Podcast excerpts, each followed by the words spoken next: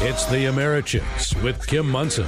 The most important stories. That seems to me like government is establishing a religion. The latest in politics and world affairs. If you give people rights, women's rights, gay rights, whatever, there can't be equal rights if there's special rights. And opinions and ideas that prepare you to tackle the day ahead. Surveys show that, that people still really prefer freedom versus force. It's the Americhicks, dissecting issues as right versus wrong instead of right versus left. Agree or disagree, let's have a conversation.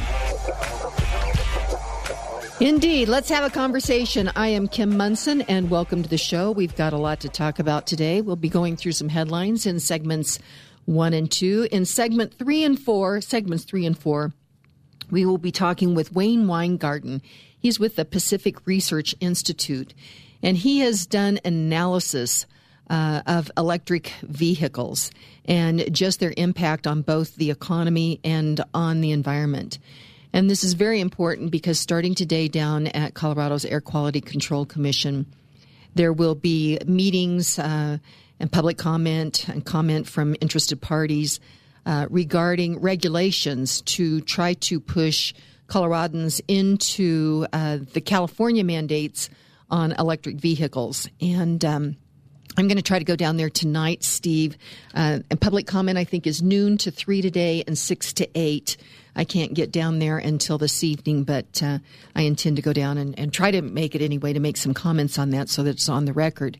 Because freedom of mobility, the freedom for people to choose the vehicle that works best for them or the mode of transportation that works best for them in a free and fair market. You know, you always bring me back. I think I make this assumption that folks would realize that I am not opposed to wind or solar or electric vehicles or any of those kinds of things.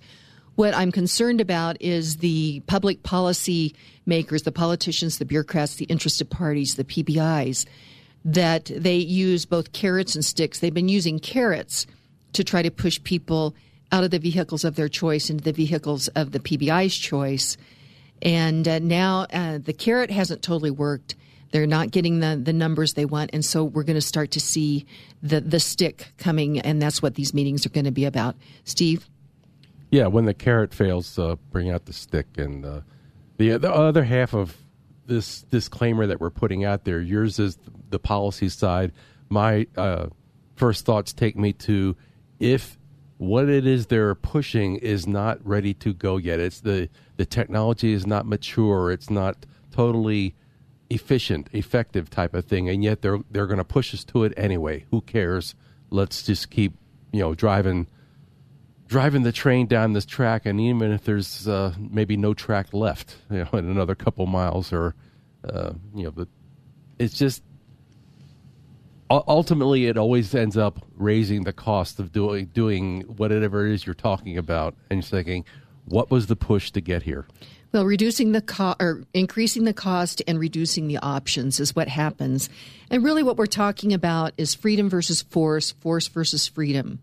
Do we, do we want to have the freedom to be able to drive the vehicle of our choice or uh, are the PBIs, the po- politicians, bureaucrats, and interested parties going to use force to push us into modes of transportation that uh, are not optimum for us. And so socialism is force. It's important to remember that. Ultimately, it comes down to force. We've seen the carrot with, with all of the tax, um, income tax credits, and that hasn't gotten uh, the results that they wanted. And so we're going to be looking at force now. And the question on the table is you felt good, but did you do good? So it's going to be a very important conversation with Wayne Winegarden in uh, segments three and four, and we we talk about the socialism, socialism, socializing of uh, these important aspects of our lives that make our lives better. That's transportation, education, energy, housing, water, and the more that government gets involved in those, picking winners and losers, the more expensive it becomes for the everyday middle class there, and uh, and it it actually socialism uh, believes in equity, but but the equity doesn't bring people up. It has to bring people down to a point where you get haves and have-nots. So uh, important conversations. We hope that as we have these conversations, it empowers you to think about these ideas, to be able to engage in thoughtful, reasonable conversations with your family, your neighbors, your colleagues, uh, so that we can move this needle to freedom versus force, because ultimately, force doesn't work out very well. And so, thank you to producer Steve. Steve, I greatly appreciate you, Zach, Patty, Keith, Charlie, for your support, your good work in keeping this train on the track. So, thank you very much. And to our listeners, Thank you so much for listening. Be sure and tell your friends about this. You are each valued and treasured, and uh, you have a purpose. And uh, we value you immensely, and and I think many of you know this, but the show is replayed uh, from 10 to 11 p.m. as well. So if you have colleagues that say, "Hey, I'm not up at 6 a.m.," uh, we always have our podcast. You can go to my website, americhicks.com, and check that out. Be sure and sign up for my emails. We'll keep you apprised of all the upcoming guests and topics but you can also listen to the show again if you want from 10 to 11 p.m., or you can let uh, folks know that they can uh, listen at that time of day. You're smiling, Steve. You're Mr. Morning. oh, no, don't go there. Uh, I'm just thinking. I wish we this camera that Rush to Reason has, you know, for their show. We need to get it going for our show because what you just did, as you were addressing the listeners, we sit on the east side of the city in a 12 story building and as you were addressing the listeners, I don't know if you noticed or not, you turned and looked out the window. So I think that's your Toastmasters thing coming through. I guess that must be it because that's, that was very cool. Uh, I look out there and I'm wishing you all a really, really good day. So, first thing, uh, we're going to be talking about electric vehicles a lot today. So I thought, uh, how about for our our quote and our inspiration, we'll go to Thomas Edison. And he says, Good choice. We often miss opportunity because it's dressed in overalls and it looks like work. Truer words have never been spoken. That's for sure. So I have three little funnies for you. I hope you like them. You know, I need a sound effect for, for corn. Uh, unfortunately, corn doesn't make a noise, or I could run it. But th- these are three of the corniest things I think you've ever come up with. But go ahead. Okay. My friend told me how electricity is measured, and I was like, What? My electrician friend accidentally blew the power to the ice making factory. Now they've gone into liquidation. and lastly, if you plant, Steve, if you plant a light bulb in your garden, does it grow into a power plant? Moving on. Moving on. Let's go to some news. Uh, let's talk a little bit about some national stuff. Uh, first thing, uh, Elizabeth Warren tweeted out on Friday.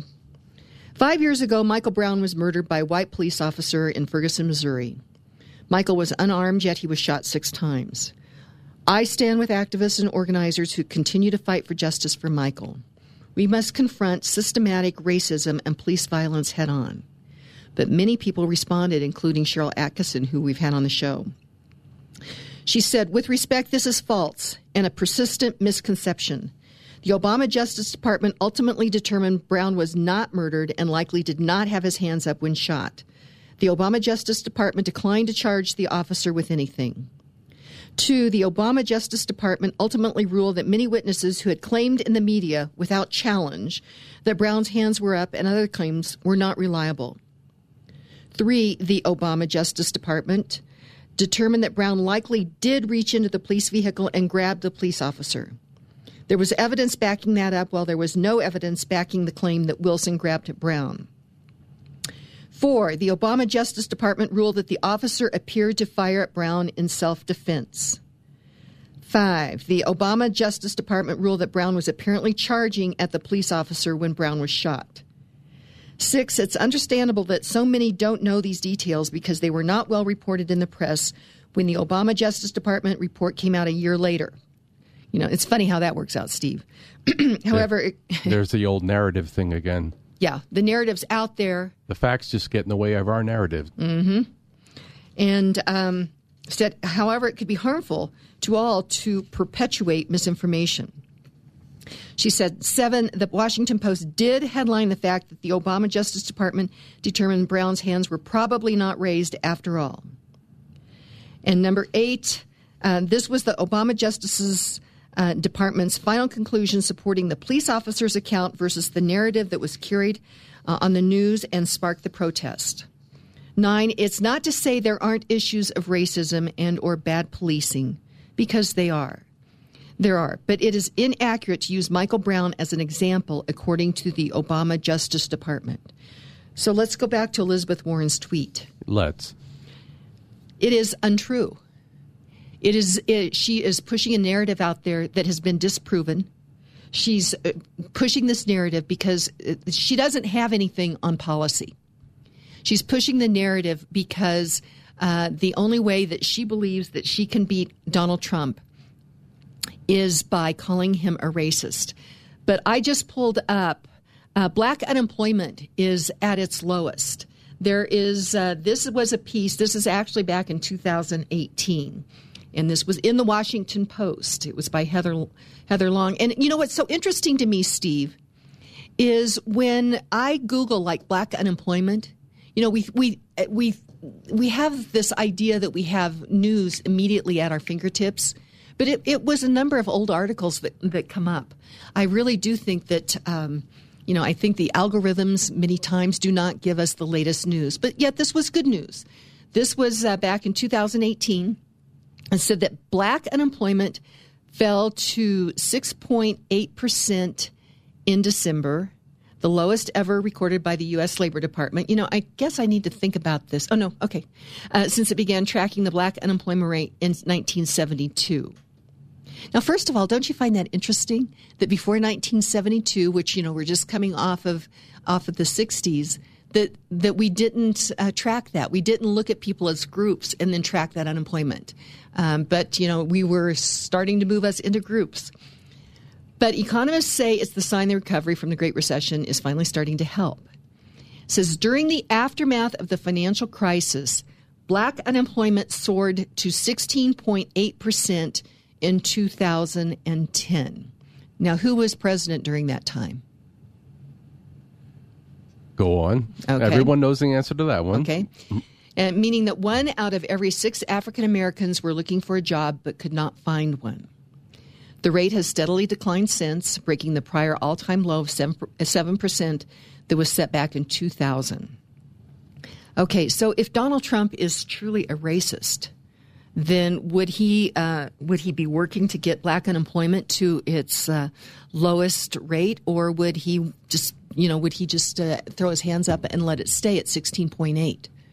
I mean, and and then for for Elizabeth Warren to use this narrative from five years ago that has been disproved by the Obama Justice Department to push forward a narrative my friends, uh, we have got to push back on these narratives when we're talking with people because these candidates that are running for president on the Democrat ticket, uh, they do not want us to come together. They are hoping that, in fact, this economy starts to falter because uh, if the economy is doing well, they realize that Donald Trump will probably be reelected. And so that's why they're fomenting these this division and um, and, and, I really think that they're taking race relations and uh, that they're moving them backwards instead of moving forward. Steve. Well, back to Liz Warren. I don't get it. What is to be gained? I mean, either a question to her or her handlers.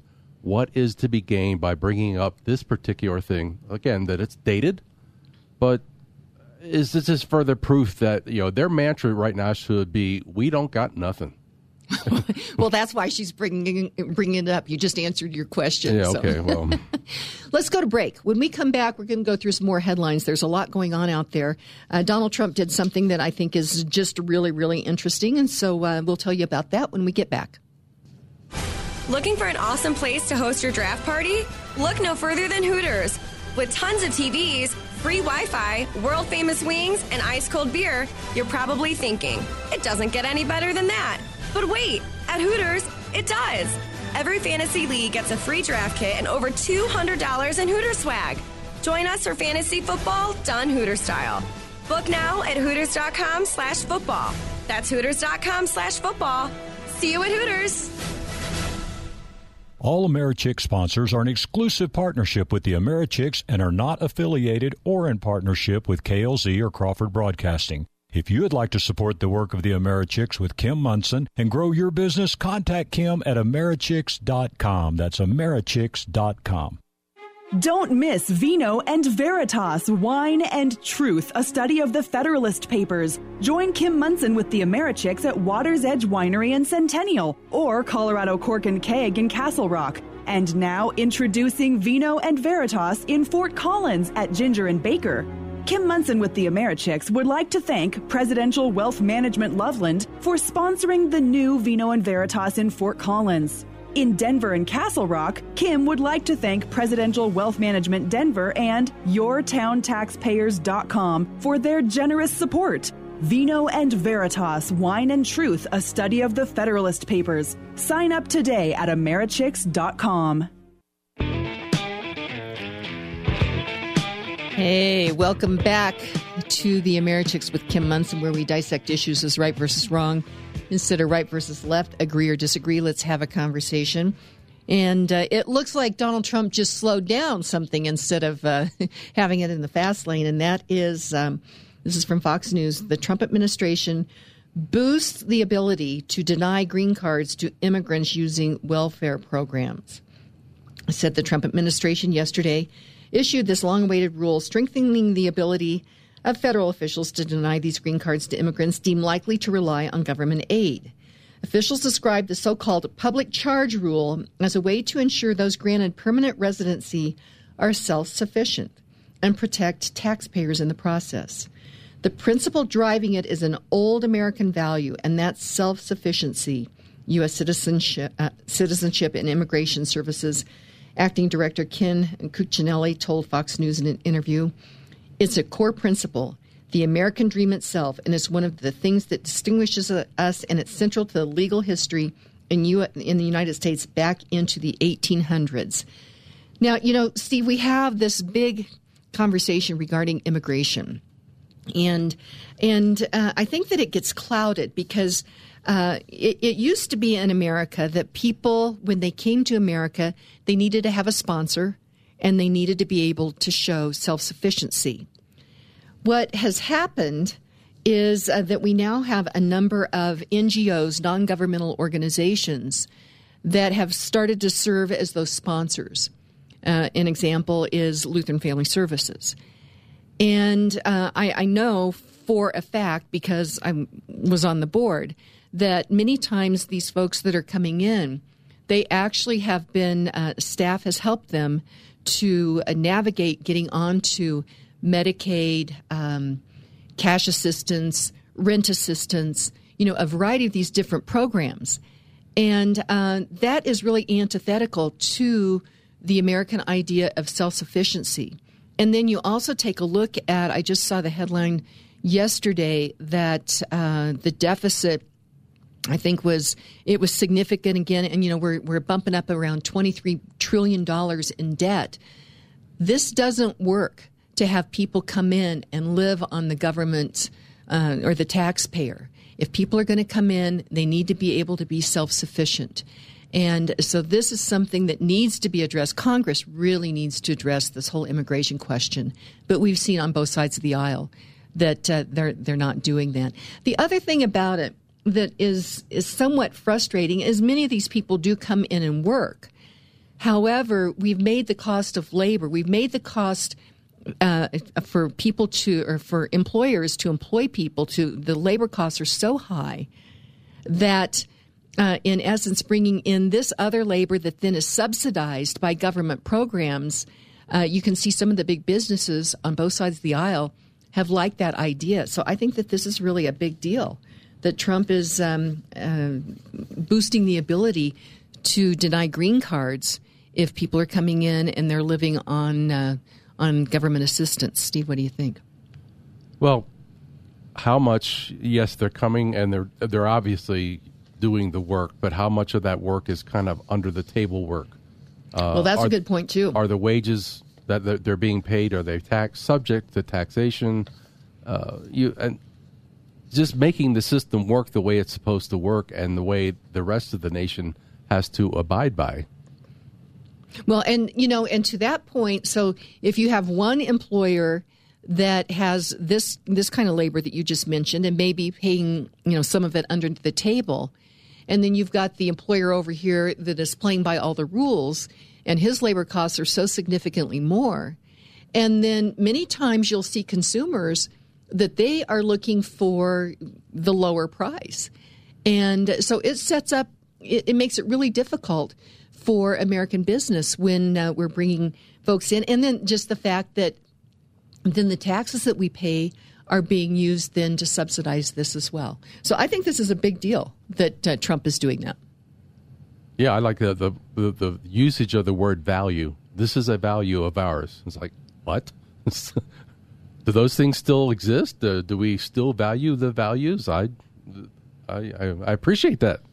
Well, and you know, somebody said I was talking to somebody this weekend, and now I can't remember who it was. It might have been Patty, but I'm not sure that uh, that um, that that a- actually bringing these folks in that. Uh, you know, no, I know, I heard it on the radio. That's what it was. Is because when we look at black unemployment that is coming down, and and you're starting to see more and more support for Donald Trump in the black community, and that has typically been a voting block that uh, Democrats have looked to, and they felt that that consistently they would vote Democrat. But as you're starting to see the economy get better in the black community, they're realizing that they may be losing that that voting block. So that's one of the reasons why they're you know so focused on this illegal immigration, and then of course getting um, illegal immigrants driver's license so that they can get registered to vote. Now they assure that that's not going to happen, but you know what? I don't believe that. And so then they're trying to bring in this other voting block, and then to be bringing this block in that in essence we are subsidizing with our tax dollars.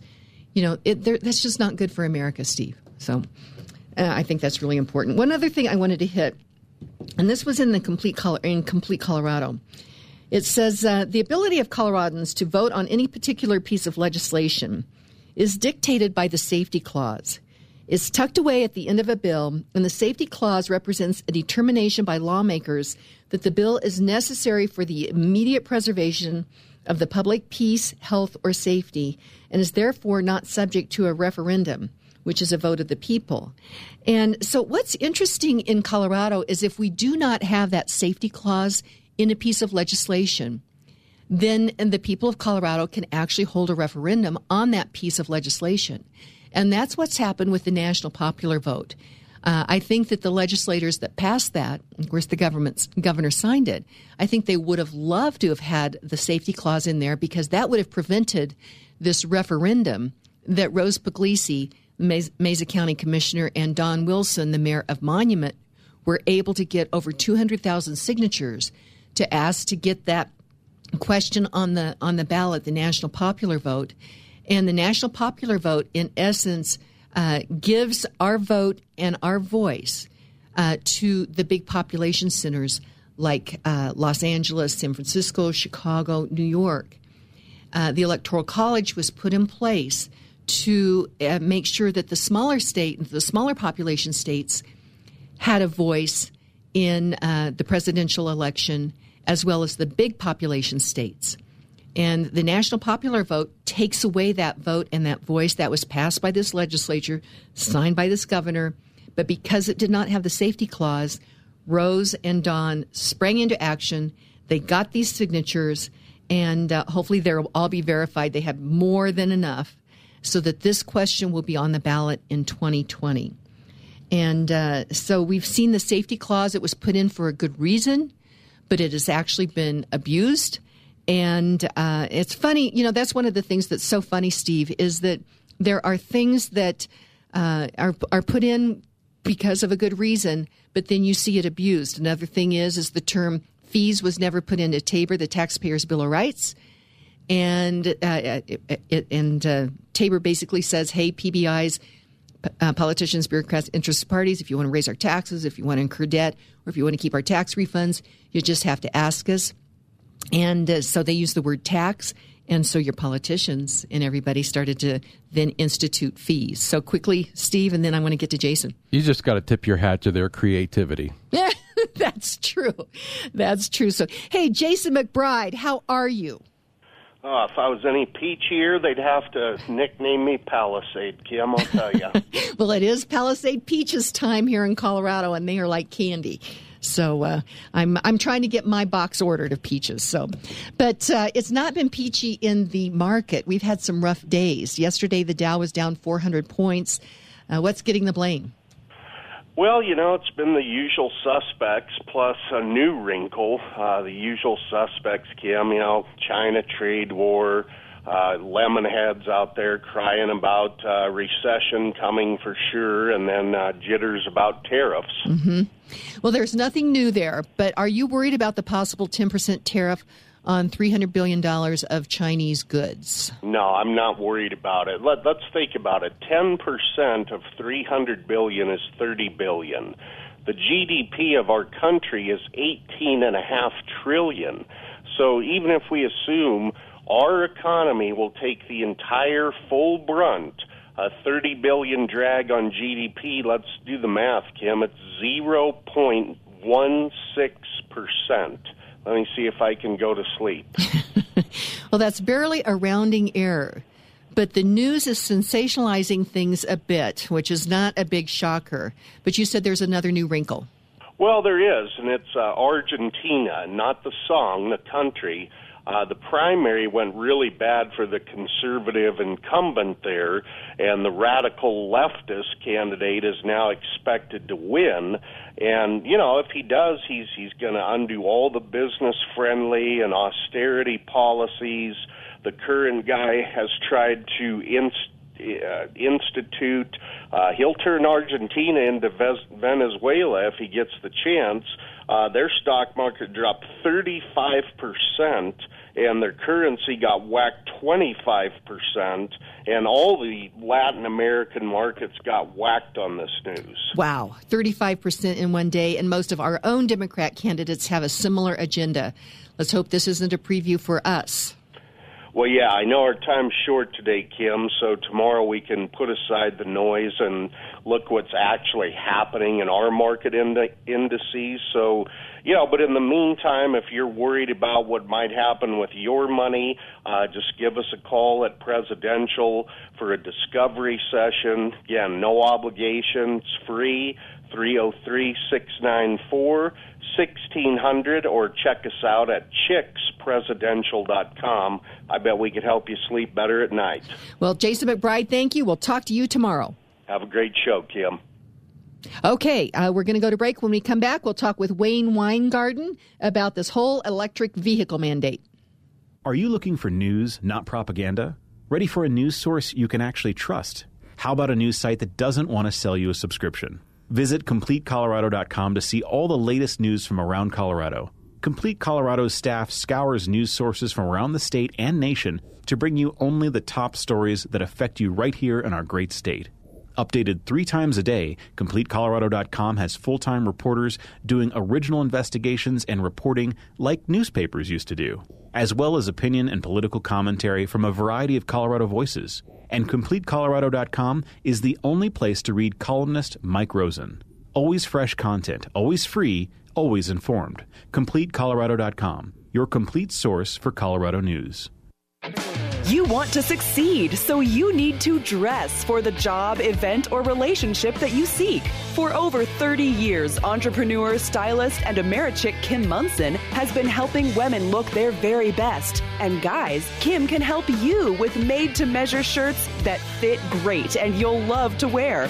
Guys and gals, if you want to up your game and freshen your look, email Kim at Americhicks.com for your initial style consult. Kim at Americhicks.com.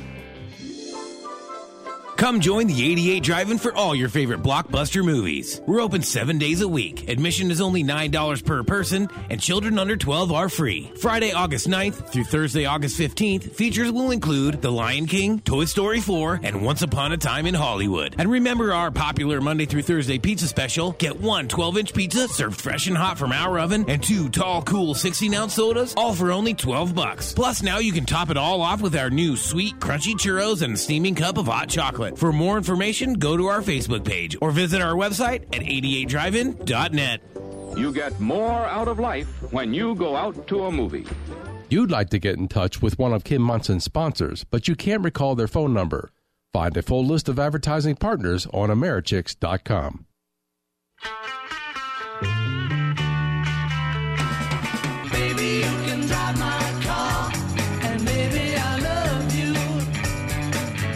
Hey, welcome back to the Americhicks with Kim Monson, where we dissect issues as right versus wrong instead of right versus left. Agree or disagree, let's have a conversation. I'm thrilled to be talking with Wayne Winegarden this morning.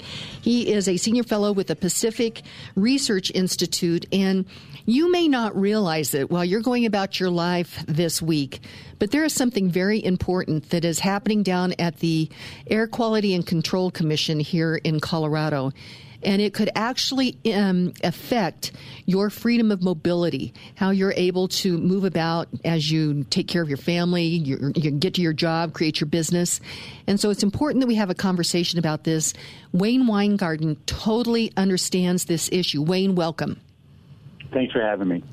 You know, Wayne, you had a really important piece in the Colorado Springs Gazette just recently, which I think gives an overview of what is going on. But if people have not read that, Explain it. What is happening out here in Colorado? Uh, uh, effectively, what's happening while the federal government is lowering the mandates that have been put in place in terms of electric vehicles, mandating how many electric vehicles must be sold, uh, California has an exemption. And Colorado right now uh, is considering taking that California exemption. All states can kind of do the California policy or the federal policy. And if if Colorado goes forward and does this, what's going to happen is there's going to be mandates on kind of the Colorado market where people have to buy a certain number of electric vehicles or a certain number of uh, hybrid cars. Uh, it, it'll be mandated by the government. Well, and I think that there has been uh, some kind of a deal done with like the big uh, automobile dealers uh, regarding um, maybe putting off these mandates just a little bit.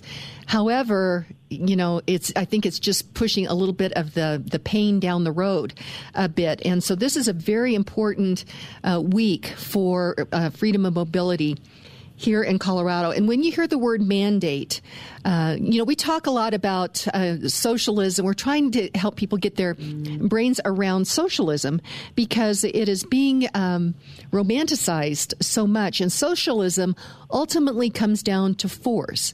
And so when you hear the word mandate, that is another word for force. And uh, so we're seeing uh, uh, a movement by, I call them PBIs, politicians, bureaucrats, and interested, interested parties to use uh, ultimately force to get you out of your vehicle of choice into the vehicle that they want to choose for you. Is that too harsh, do you think, Wayne, when I put it up that way? Well, absolutely not. And there's a certain amount of conceit in that force, right? Because they're saying we know, like, so let's take the goal that we want to have fewer greenhouse gas emissions from kind of motor vehicles and, and writ large and all sorts of energy sources. And they're saying these these politicians, these bureaucrats, and I forgot what the I is. Interested parties. they're they're saying that they know exactly how that needs to be done. They can foresee into the future, and there's so many unknowns when it comes to electric vehicles. And they they're saying we know we know how this market's going to develop. We know uh, what's going to happen with typical cars, what they call ICE or you know internal combustion engines. And there's all this knowledge that they actually don't know, and that's what's actually most terrifying. And that's part of why uh, we went into this report is that because of all of these unknowns, it's uh, likely that the economic costs are going to be significantly higher than what they're saying. They're actually saying these proposals will have an economic benefit, when in fact it's going to hurt Colorado's economy and be most painful on those with less income uh, and have, especially those who have long driving distances for work. It's going to uh, possibly even, and this is the, the most ironic part, lead to higher emissions depending upon how these different uh, technologies develop, which we just can't be sure about. Well, in, Wayne, in your important uh, guest column in the Colorado Springs Gazette, you bring bring light to you said the analysis on uh, these electric vehicles. They do not take into account the global emission impact from producing electric vehicles. So let's say you you have you know these policymakers uh, that are are pushing forward policy, but they are not looking at the whole picture. There's something that is disingenuous about that. I was talking to uh, my researcher Patty, and uh, and actually I've had listeners also kind of push back and say LEV and ZEV, low emission vehicles and zero emission vehicles there's really not truth in advertising, if you will, there because they there are other emissions. There are other factors that need to be taken into. So I think I might start calling them like DD EVs, like um, deceitful and, and and to your point that uh, actually they, they can be dirty. So they're DD EVs. How's that, Wayne? Absolutely.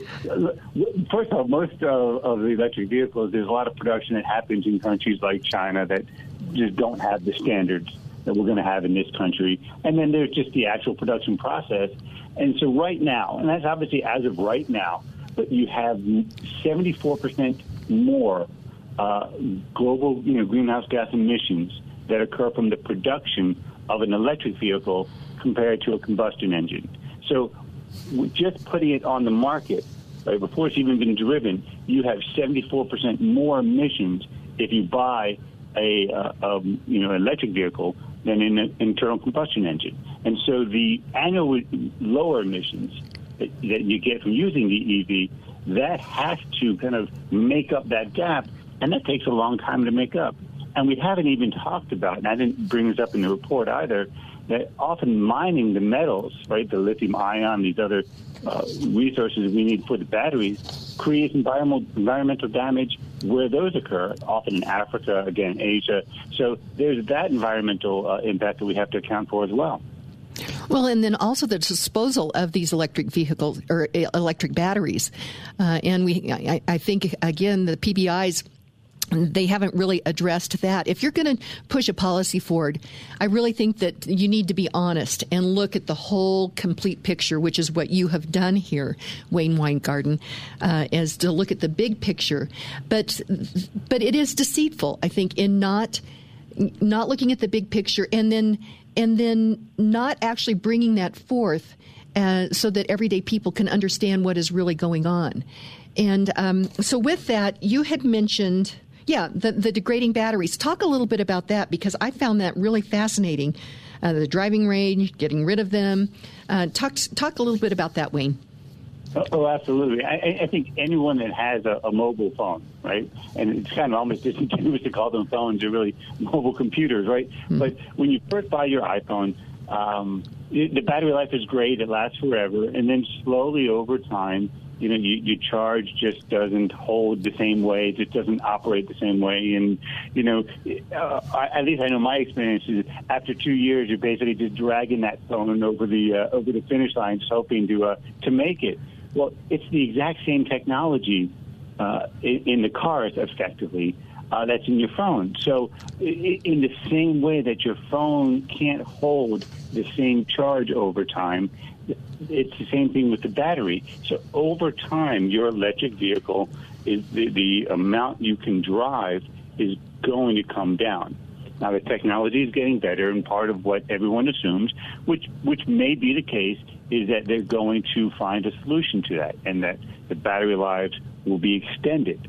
But again, that's a prediction of something that will come in the future. That's not the technology as it exists today as it exists today, there, there is a problem of, of um, the cars not able to hold their charge. Uh, and, and, for instance, I think it's the Nissan Leaf where it says, we'll guarantee your, your battery, but we're going to guarantee it for eight years. And we're only going to guarantee it to a 75% charge. So if you could get to 100 on the day you bought the Nissan Leaf, we'll only guarantee that you'll get to 75 after eight years. And that's a pretty big drop. And then there's another really interesting issue that, uh, again, it doesn't look like it's been evaluated when we're talking about bringing these standards here in Colorado. Temperature matters. So AAA, I think everyone's familiar with AAA. They've done a study, and what they found is in very cold weather, so if it gets to 20 degrees out, that the driving range of your car can go down by as much as 41 percent. So if you live in a cold climate and, and I've heard it snows in Denver. It does. Uh, it does. you, you're going to have actually 41% less driving range during those cold months.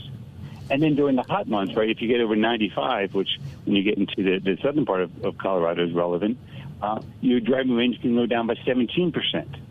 So again, if you're starting from this emissions deficit, then the efficiency of the car matters tremendously if you're going to actually have a net positive impact on emissions. And with cold weather and hot weather, the car's uh, efficiency is going to be reduced. And then there's also the question of the car constantly going through hot weather, cold weather. How does that uh, battery hold up, and will its charge kind of degrade even faster under those conditions? And there's, again, there's just unknowns. We don't know. But if the car is more expensive, which it is, now you, you're actually going to be not helping the environment, and you're going to be hurting Coloradans because they're spending more for a car that's going to give them worse service. They're going to need to buy a new car sooner, and they're not creating the environmental benefit, which is the whole purpose of the policy. It is really a head scratcher. And my producer, Steve, always brings me back because I, I think, I, I, hope people that under, understand I'm a free market girl. If somebody wants to buy an electric vehicle, you know, by all means, please, you know, have the freedom to do that. But what is such a, a challenge here is uh, we've had the, the carrot and the, and now we're coming into the stick. The carrot had been out here in Colorado, Wayne, uh, between the federal uh, income tax credit and the state income tax credit, somebody could knock off $12,500 off their income tax bill. And so that has been a carrot. And that has not worked. People have still said, I, you know, they vote with their, their dollars when they go to the, the dealer to buy the vehicle that works for their lives and many times that is not electric vehicle. And I think they need to be able to f- be free to make that choice. But we're seeing these PBIs, pol- politicians, bureaucrats, and in- interested parties are now going to be moving over into the force side. And socialism ultimately has to come down to force to get people to do what they want them to do.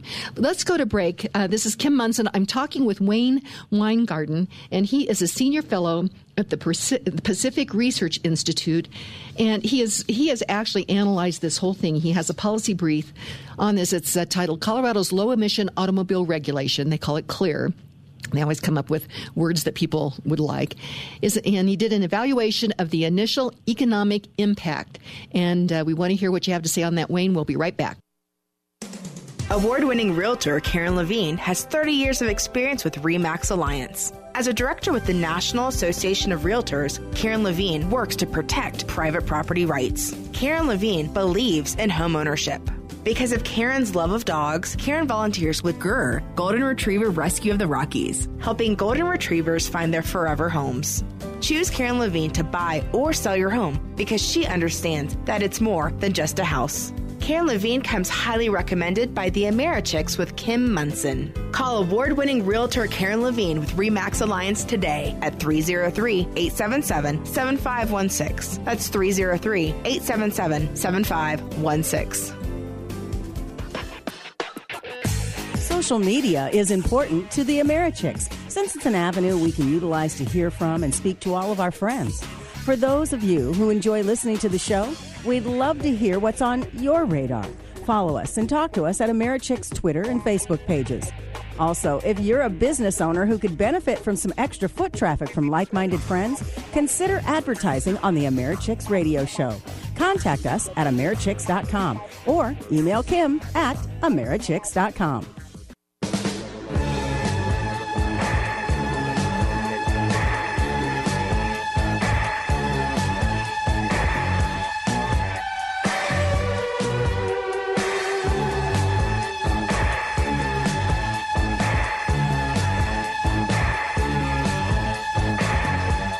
Hey, welcome back to the Americhicks with Kim Monson, where we dissect issues as right versus wrong instead of right versus left, agree or disagree. Let's have a conversation. I am thrilled to be talking with Wayne Winegarden. He is a senior fellow with the Pacific Research Institute, and he has done a very important analysis, an economic analysis uh, regarding CLEAR, uh, which I think actually is unclear as I really look at it, uh, Wayne. But it's regarding these uh, low emission automobile regulations. And uh, they say that it's going to cost people less and it's going to be good for the environment. We talked a little bit about the environment, but is it really going to cost people less? Uh, no. Uh, right now, it actually costs uh, significantly more. And not only does it cost more um, to purchase it, but over time, it's, um, the, the operating cost of an electric vehicle is less. And so one of the talking points that proponents love to put out there is you, you may have to spend a little bit more up front, but over time, you're going to save money in the operation. And we actually, so we, we kind of crunched the numbers uh, that the, uh, the, the government is relying on, and it turns out that that's not correct. Uh, that if you take into account that most people can't actually just go out and put down the twenty-five, thirty thousand dollars it costs a new car, that they they actually finance it because they don't have that much money laying around, uh, and then uh, you take into those finance costs and you take into account the difference, right? Because electric vehicles cost more. That that initial payment you have to do for for that cost means the electric vehicle over the next you know two or three years, and in fact, even when you look at what the government did and how they kind of projected forward uh, disingenuously, I think, in terms of what's going to happen with the costs, it's still going to cost more to own and operate in total an electric vehicle. And that's assuming the electric vehicle is going to last the 10, 11 years that they assume it's going to last. If it lasts only eight years, then it's going to cost even more. And, you know, and based on our calculation, you're talking about over seven thousand dollars more uh, in, in, right now to buy an electric vehicle compared to an internal combustion engine vehicle, and you only save $661 a year from operation costs. So that's a huge financial deficit. So effectively, what you're doing is you're putting a huge cost on uh, the, the price of, uh, of cars for um, consumers in Colorado. And it, it, it's so bad you even got my dog riled. I understand. So let, let's talk a little bit more about that, though. I find it just kind of fascinating in a diabolical way, if you will, that they want to move people out of these internal combustion engines that work for them and move over to these electric vehicles and quote unquote the cost is going to be less. Now realize there's a tremendous amount of uh, subsidizing these electric vehicles uh, to try to get into charging stations, and so there's a lot of, of taxpayer money that is going into. Uh, subsidizing and trying to get people into these electric vehicles. But it is going to replace fossil fuels uh, you know, uh, uh, gas at the, at the, at the gas pump with uh, electricity. And it doesn't take a rocket scientist to figure out is if you move all of this demand over to electricity, the costs are going to go up. And then out here in Colorado, in Denver, we basically have a monopoly uh, on our electrical uh, electricity provider in Xcel. And so you now move the energy source over to a monopoly and create significant demand. That is going to create energy poverty, if you will, for that hardworking mom that's just trying to, you know, get things together to get the kids, you know, to school and, and take care of them, turn the lights on. It's going to increase her costs significantly from what I can see, Wayne. Oh, absolutely. That's that's something we, we haven't gotten into yet. But the the electric infrastructure, there's all sorts of hidden costs of this policy that are going to show up exactly in, in the way you talked about it. I mean, there's a reason why when people are given the choice, they're not taking electric vehicles. Right? And it's not because they're not cool, because Teslas are very cool, right? Mm-hmm. And it's not because that uh, people don't care about the environment. It's that it's the, the cost for uh, for families, especially working families, is it, it's just too high. And these policies are what we call as economists regressive, right? It has a much harder, larger impact on families with less income and families with higher incomes. Uh, and so, one of the problems in Colorado, in terms of this this idea, is the electric grid.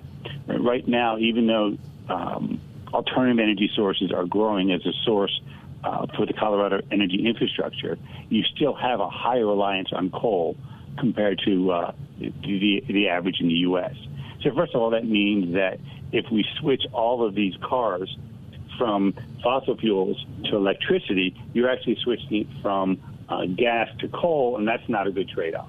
Okay, which that means now we have to rework the entire energy infrastructure in Colorado in order to get uh, more natural gas, um, possibly nuclear, which most likely wouldn't happen. Uh, then you have the reliability issues of does solar and wind really appropriate here in, in, in Colorado? And, and often that the answer is no. So you have all of those issues we have to deal with. Okay. Assuming you can get that through, there's a huge cost involved right, to rebuild the, the electric infrastructure. So those are additional costs. They're going to show up in people's utility bills. That's not being accounted for when we're talking about what's the cost of this policy. Well, you know, and another another thing, Wayne, is Xcel is closing prematurely a couple of clean coal burning. Uh, uh, coal burning plants here in Colorado. So it looks like this is this is ramping up to a disaster. I, I think ultimately I'm working my way through Blueprint Denver, which was uh, passed by the city council this April. And the real movement is is I think not just to get people into electric vehicles, but ultimately to get them onto bikes and uh, walking and uh, onto transit. And so you make this so expensive you know that's that's going to move people into those kinds of things and then that limits their mobility. Then they basically are constrained to just certain different parts of the the city where they could live. And um, freedom of mobility i think is inherent in everyday people being able to thrive and, and prosper and flourish. And, and one of the most important things when you're looking at these policies is not just evaluating those things that you can see, but also what are those things that are unseen that we can't foresee. And I think you just brought up a huge issue when you're talking about you limit people's mobility. So now all of a sudden, if more people need to be located in smaller and smaller regions, one quality of life goes down, and many people don't want to be uh, in an urban environment. Many people do, but others don't. But now you're also increasing your demand for that real estate, which means housing costs are going to be going up. Right, so there's all sorts of ways that you unexpected with these policies. When you start mandating in one area, right, you squeeze that balloon on one side, you don't realize where that air is going to go, and sometimes it goes in unexpected ways. But now all of a sudden, your your electricity, your utility bills are higher, and all of a sudden your your housing choices and your housing costs are changing, all because of a policy that you wouldn't necessarily point to, but is in fact uh, you know, the, the, the causal policy. Well, and this is all, this whole policy is starting today. There's going to be four days of hearings down at the Air Quality Control Commission. But the public can only make comments uh, today from uh, noon to 3 or from 6 to 8 in the evening. And, you know, these people, uh, you know, are supposed to be representing us. But instead of representing us, we've seen that, you know, that uh, politicians are pushing all this decision making over into these bureaucratic administrative organizations, the Air Quality Control Commission, which they're, they are appointed by politicians, but then it takes away the accountability. And then they don't really want to hear what the people have to say about it. They are, are you know, they're focused on, on pushing this whole thing through. What can we do about it? I think it's probably good to show up, but what can we do about this? Um, I, I guess the other thing is is certainly look at your issue brief so that you understand the issues. But what can everyday people do about this, Wayne? Well, I, I think you've got to push back. You've got to let your voices be heard. And, you know, most importantly, there's no reason to rush this through. I mean, and I think that's part of the issue and part of what I tried to raise in the issue brief. There's lots of questions that we don't know, and we don't need to rush and get this implemented in the next month, two months. It's this is so important for people's lives and so impactful on people's lives that it's irresponsible to do this in a rushed manner, to take our time and to fully evaluate what the trade-offs are and to be honest about the trade-offs. Right? In, in and I know they've done an updated uh, analysis, but in the analysis that we've done, when they come out there and they say we can create a you know better environment and increase economic growth, you know, anytime somebody's offering you a free lunch, you know, the question has to be, okay, wh- where's the hidden cost that I'm paying? Because free lunches don't exist. Right? There's going to be a catch somewhere. There's going to be a cost. And if you haven't found it, it means we probably need to be evaluating this more in depth so we have a better idea of kind of what the impact of this policy is going to be and, and how that's going to be distributed. You know, one of the things, you know, PRI, we, we spend a lot of time in California, that's our home, and we're seeing our policies get exported, and that's of, of concern to us because California has the highest energy costs in the country, the highest gas costs in the country. It, it, it has a huge cost of living problem, and these are the exact policies that are driving that. And in, in California, what we've now seen, and it's much further down the road than where Colorado is, we have a homelessness crisis. We have the highest, when you adjust for cost of living, we have the highest poverty um, in, in, the country, and we have a huge uh, ex- exodus of people who just can't afford to live in California anymore. And this is not the type of kind of lesson or type of policy we want other states to be uh, to be replicating. Well, that's for sure. California is a beautiful place, but the policies are making it very difficult to live there. So, Wayne Winegarden, Senior Fellow with the Pacific Research Institute, thank you so much. And where can people get this uh, very important brief that you've done? Oh, you can find that on our website, uh, pacificresearch.org. Okay, great. Wayne, thank you so much. Oh, thanks for having me. And our quote for today is from Thomas Edison. He says, I have not failed. I've just found 10,000 ways that won't work. So today, read great books, think good thoughts, listen to beautiful music, communicate and listen well, live honestly and authentically, strive for high ideals, and like Superman, stand for truth, justice, and the American way. This is Kim Monson signing off. God bless you, and God bless America.